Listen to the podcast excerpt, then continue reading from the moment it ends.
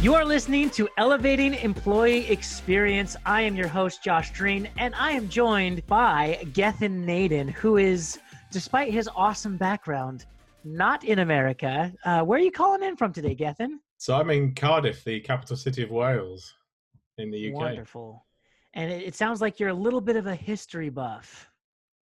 Yeah, American history too, as well. So yeah, this, this small corner of Wales is home to... Uh, a few bits of American history framed behind you, which is uh, quite interesting. So, um, yeah, I think you guys have got a great country. I think um, I, I'm really bought into the idea of the American dream and the founding fathers and kind of, although obviously sometimes that stuff hasn't worked out the way people wanted it to, I think uh, the, the idea behind the creation of America I quite liked.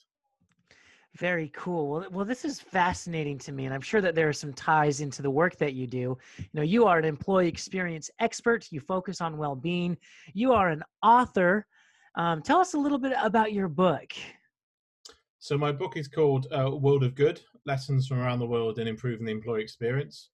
Um, and it's a way of basically taking the reader around the world, looking at customs and cultures around the world and things people do in the workplace in different countries, and using that as an example to talk about how we can create great employee experiences. So a great example would be in parts of Northern Europe, we have um, a traditional kind of work coffee break was called fika, the idea that you stop, you have a coffee, you have a Danish pastry, um, and that's evolved into taking time away from work, speaking to your colleagues, building emotional connections. And so I use that as a kind of jumping off point to talk about the importance of having breaks and building those emotional connections with your colleagues at work. And so we take people all around the world and just, uh, it's almost like we've, we're taking a kind of H R, employee experience, business type book, but almost turning it into a bit of a novel. So actually, hopefully it resonates a bit more with the readers rather than just reading a research heavy textbook.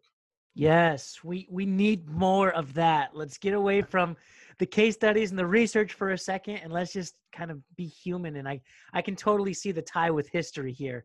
How, uh, you know, historically, how have we, um, you know, talked about employee experience, even though we're not talking about employee experience, it's just the experiences is it's nice to take a coffee break from time to time. Or, you know, I, I'm sure you've seen patterns in different societies of how employee experience has come to the forefront of the workplace.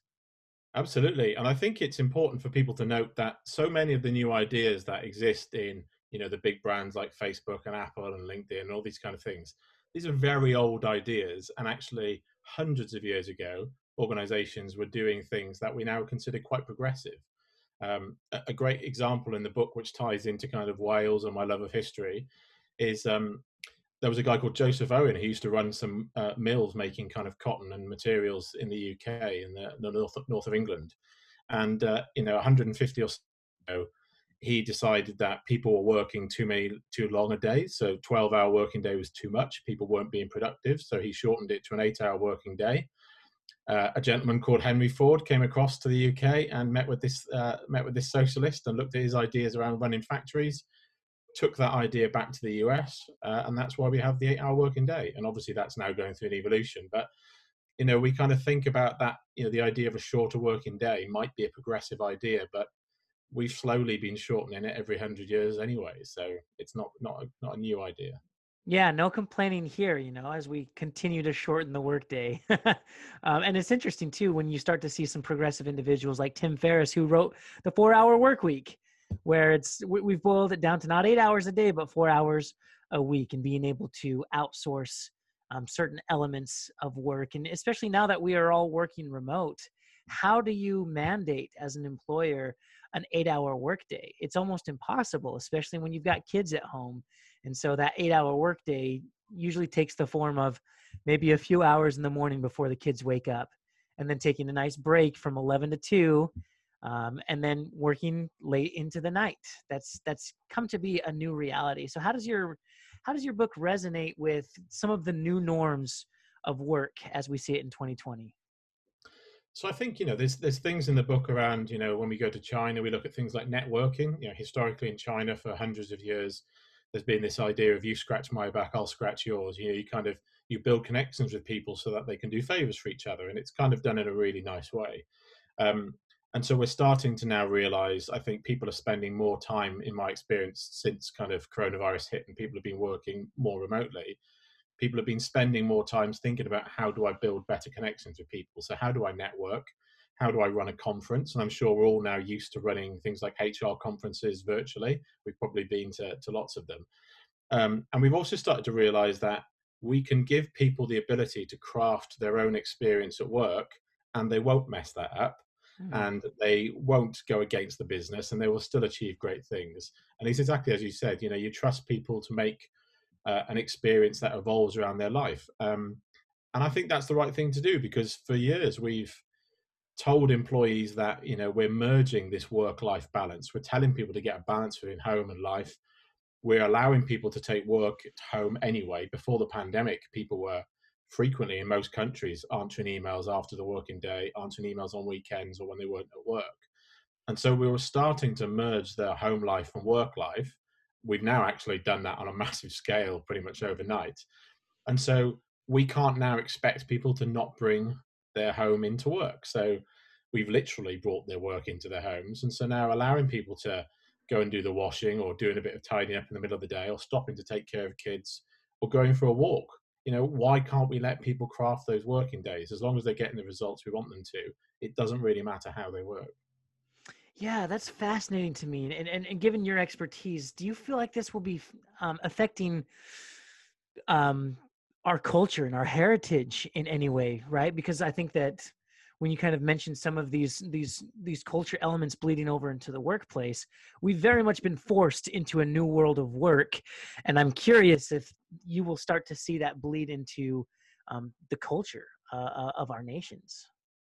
Well, I think when you look at the the, the rising tide of men, poor mental health almost in every developed country in the world, um, you're starting to see that this idea that has been drummed into us probably from a marketing perspective for a long time, and this false idea that of what success looks like, and that success is tied to money. Unless you're rich, um, you're not a worthy individual in society. That kind of thinking, I think, has driven the poor mental health kind of pandemic that we're in, as well as a physical pandemic. So I think we're starting to realize that actually life is more about those quiet moments, the people we spend time with. It's about love and entertainment. And, and I know that sounds really romantic, but it feels like, as most major societies, we are getting to the point where we're starting to realize it's not all about work. It's about values and purpose. And, you know, if I'm going to go work for an organization, are they making an impact on the world? Am I going to feel valued and recognized for the work I put in? And so I think we've seen this strong tide changing where people actually want to do something more worthwhile with their lives and are less focused on kind of productivity and money. And businesses have started to follow as well. And I think the pandemic has really surfaced that there is a huge appetite for people now to put people over profits, and the research that backs that up shows actually when you do that, you start to just generate the money anyway. So um, I think that's been a, a, um, a massive change we've seen for a couple of years, and I think the pandemic has massively accelerated that. Yeah, um, tell us a little bit more about that. I know I know you're you're doing research. One of your your articles, Employee Financial well- Wellbeing Lessons from Recessions. It's really interesting when you take um, financial well-being and emotional or physical well-being. It feels like both can't exist in a recession. At least that might be the mentality of some um, executives and some leaders, because we need to either protect the bottom line or we need to protect our people, and both are mutually exclusive. Can you talk to us a little bit about how that works?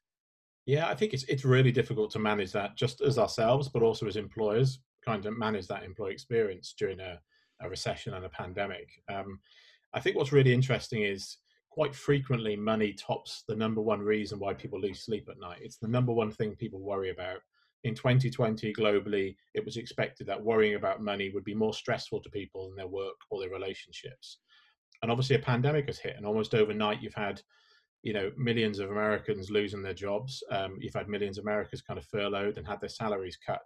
And we were not prepared for a big event like this to have such a disastrous impact on our finances. So right across the world, all the research is pointing to, in the largest physical global health pandemic we've ever seen, the biggest wellness concern isn't physical. The biggest wellness concern is financial.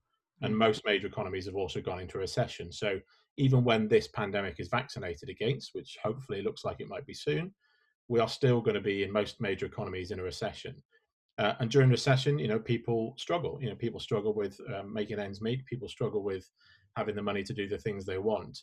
And so financial well-being has become, again, a, a growing trend over the last few years, um, and seeing its impact on mental health means we're actually starting to realize that something like financial well-being has a major impact on our employees' mental health, because worrying about money is stressful and taxing. And it's also having a, an impact on our physical health, because actually it's manifesting itself in the fact that we're not sleeping properly. Um, and that kind of continued kind of uh, moment of stress that people are under when they're worried about money, that has a physical effect on them, because you, your flight or flight kicks in and you're kind of sat there worrying about money and trying desperately to, to think about how you might get out of the situation you're in. So I think it's really important for employers to, to realize that as we recover from the pandemic, which might take, you know, years for most economies to do that, employees will still be worrying about money. So trying to support them with the tools and education they need that they probably don't get from most governments is really is really important. Yeah, and just that uncertainty floating floating over an employee's head. I mean, before it was, I've got a job, everything's going fine. And in an instant, it's like, I could lose my job at any time. I mean, how many employers, employees were fu- furloughed? How many were fired? How many are still on the fence because we can't recover in the way that companies were hoping to? Um, and, and so it's just, it, it, it's it's hard, because a lot of people, I think, are just saying, why am I feeling this way? And it's like, if you really tune in, there are still a lot of stressors. And yes, it's it's great that you can go to the grocery store and you still ha- can feed your family.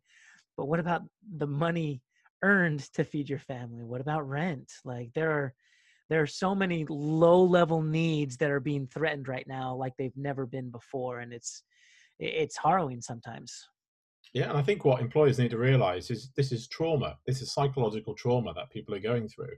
Um, when we look at the research that came out of parts of Asia during the SARS and MERS epidemics kind of twenty-odd years ago, we know that when we lock people down, they display symptoms of post-traumatic stress. So what employees are going through at the moment, with all the things you've said, is, you know, any one time, life is pretty stressful, right? We all know that it gets to us, and modern life is, you know, with social media and everything else, is even more stressful than perhaps it was twenty years ago. And now they're dealing with a lot more um, on top of that. And I think it's really worrying to see that some employers aren't taking that seriously. And I think they feel like as soon as the pandemic is vaccinated against and we all go back to life at norm, life, life as normal, that these problems will go away. But all of the research, all the psychological uh, research that's coming out of medical journals is telling us that this will be another wave of the pandemic, will be the mental health impact, because people have been so stressed and worried and on edge and worried about money. That's going to be with us for some years to come. So I think it's a problem we're going to be dealing with for five years or so. So, so give us some advice here as the expert. How, if we're going to be in this for five years, is there any practical strategies we can start doing now? You know, breathe, yeah. Take deep, deep breaths. But like, what, what can we do to, to be able to, to cope? I mean, on the, on the money side, you know, there's a, a lot of information came out on the back of the last recession in the U S and the U K and right across Europe that showed, you know, the Brookings Institute said that, you know, if people had a better understanding of money and a basic understanding of uh, economics, we would have weathered that storm a little bit better. You know, people would have understood what a prime, a subprime mortgage was. People might not have get, got themselves into some of the difficulties they did in the financial crash in kind of two thousand eight. Um, what we can now see, and you know, that article you just mentioned, lessons from recessions, is we know that when people are in recessions, financial education becomes really, really important. And there's a huge amount of work being done by people like McKinsey and, George, and Georgetown University in America, who are really looking at the impact financial education has on people making better financial decisions. Um, we know from um, some websites like Comcast that during the recession, people have been self-financial educating. So traffic to investment and kind of finance-related websites has been the highest it's ever been, and people have been staying on those websites for longer as they try to understand, you know, if I'm worried that I might get furloughed or I might lose my job soon, I need to get better at understanding how I'm managing my money now so I can protect myself should that happen. Um, and we've seen, you know, in the company I work for, Benefix, we offer employee benefit schemes, and we've seen a massive surge in benefits from people wanting life insurance and group income protection and critical illness products. where people have started to realize that if I had some of those insurance products in place before the pandemic, if I did lose my job, I would be insured against some of the horrible things that might happen to me. Um, and so from a financial point of view, you know, you've got the O E C D, in the U K, you've got the Bank of England, in the U S, you've got the Federal Reserve Bank, and they're all saying that financial education during periods of crisis and financial turmoil is really, really important. So I think employers can start to look at all the many providers that are available right across the world to help people just better understand their money and learn tips around kind of budgeting and saving. And then when it comes to mental health, you know, all the research I found when researching the book was heavily looking at the fact that if you want a good mental health, there's some really basic things you can do. Um, fresh air releases serotonin. Even in cloudy days, the amount, number of serotonin you can kind of release in your body by just going for a walk, even when the weather's bad, is quite significant. Um, spending time in nature, or forest bathing, as the Japanese call it. So spending time in the woods, laying on grass, just out in nature, has a significant impact uh, on our mental health. And some studies have even found that even if you live close to running water, even if that running water is fake, so like a fountain or, or a pond, Um, you go to visit your doctor less when you live close to water. So we have evolved quite significantly as humans, but those very basic things, what it is to be human, to get outside, to spend time in nature, really has a big impact on our mental health. And I think it's a really cost-effective, if not free, thing for employers to be able to do, is to encourage their people in the middle of the day, exactly as you said, go for a run, go for a walk, take twenty minutes out of your work and make that part of the structure of your day. Ah, that that is so helpful. I love the the visualization of taking a forest bath. It's yeah, forest nice. Bathing sounds like exactly what I need. And I, I have found myself that, you know, st- stuck in this basement during quarantine and, and really just needing to get out and smell the roses, if you will, is is definitely a great way to detach from the Zoom fatigue, detach from the pressures of work, and realize, you know, there is a, a much bigger picture here. And, and we're going to make it through. That, that that was extremely helpful. Is there any other practical advice coming out of your book or things that you've been researching recently that can really help us to maximize our productivity without burning out at this time? So I think uh, a bit of a spoiler alert for anyone who wants to read the book uh, and doesn't get to the end. Um, it's it's all about creating positive experiences for people. We know there is so much evidence now that says when you treat your people right, when you treat them with care and respect and kindness, your business will thrive. It's as simple as that. They are, it's not even up for debate anymore. I think there is enough evidence to suggest that for those industries and those businesses that treat employees well, put employee well-being and mental health at the center of their kind of cultures, they simply perform better. And in most cases, they have four times the shareholder return of companies that don't do that. So it even satisfies shareholders when you take care of people. Mm. I think at the moment, employers just need to realize that for the next few years, the continued pressure people are going to be under is they can't work in the same way that we used to expect them. The world has changed. It's not the same way. And we just need to be a little bit more kinder. So I think with the way we manage people's performance, the way we speak to them, the way we check in on them, I think we just need to kind of really give people a bit of a wide berth and just be a little bit kinder and patient with them. And again, you know, the research shows that when people feel supported and they feel like they work for a boss who's caring, they deliver better customer service, which improves customer loyalty, which improves revenue. Um, but also they don't leave us quickly, or they don't leave us frequently. So what you end up with is employees that stay with you for longer. And as Josh Burton says, you know, employees are an appreciated asset. That's generally the longer you keep them, the better they get. And obviously replacing people costs money as well. So it kind of makes complete business sense to take care of people. Ah, I love it. It's such a sound argument in my mind that when you approach a leader and say, hey, we need to be kind, we need to be caring, let's be a little bit more agreeable during this pandemic and know that, you know, we can't require the same level of performance potentially for certain employees, but giving them that, that berth, letting them settle into the new normal of work is going to return multiple, multiple times. So that, that is a wonderful message. My my last question for you is I'm, I'm noticing your pendant in the back. You know, typically you put a slogan or you stand by your country or your school. Um, it's, it's very important, the messaging that you put on your pendants. And I notice you've got one that says, be humble back there. Can you tell us a little bit about why you've decided to have that up on your wall? Um, I think it's, um, as you kind of progress in your career, I think it's very easy to become complacent with what you do. And I think, you know, I'm lucky that I'm in a position where I'll speak at conferences or write the book or write articles for kind of magazines. And you get lots of comments back from people, and you obviously people agree with what you say and share that content. And so I think it's really easy to kind of get carried away with your own thought leadership and believe that you've got everything right.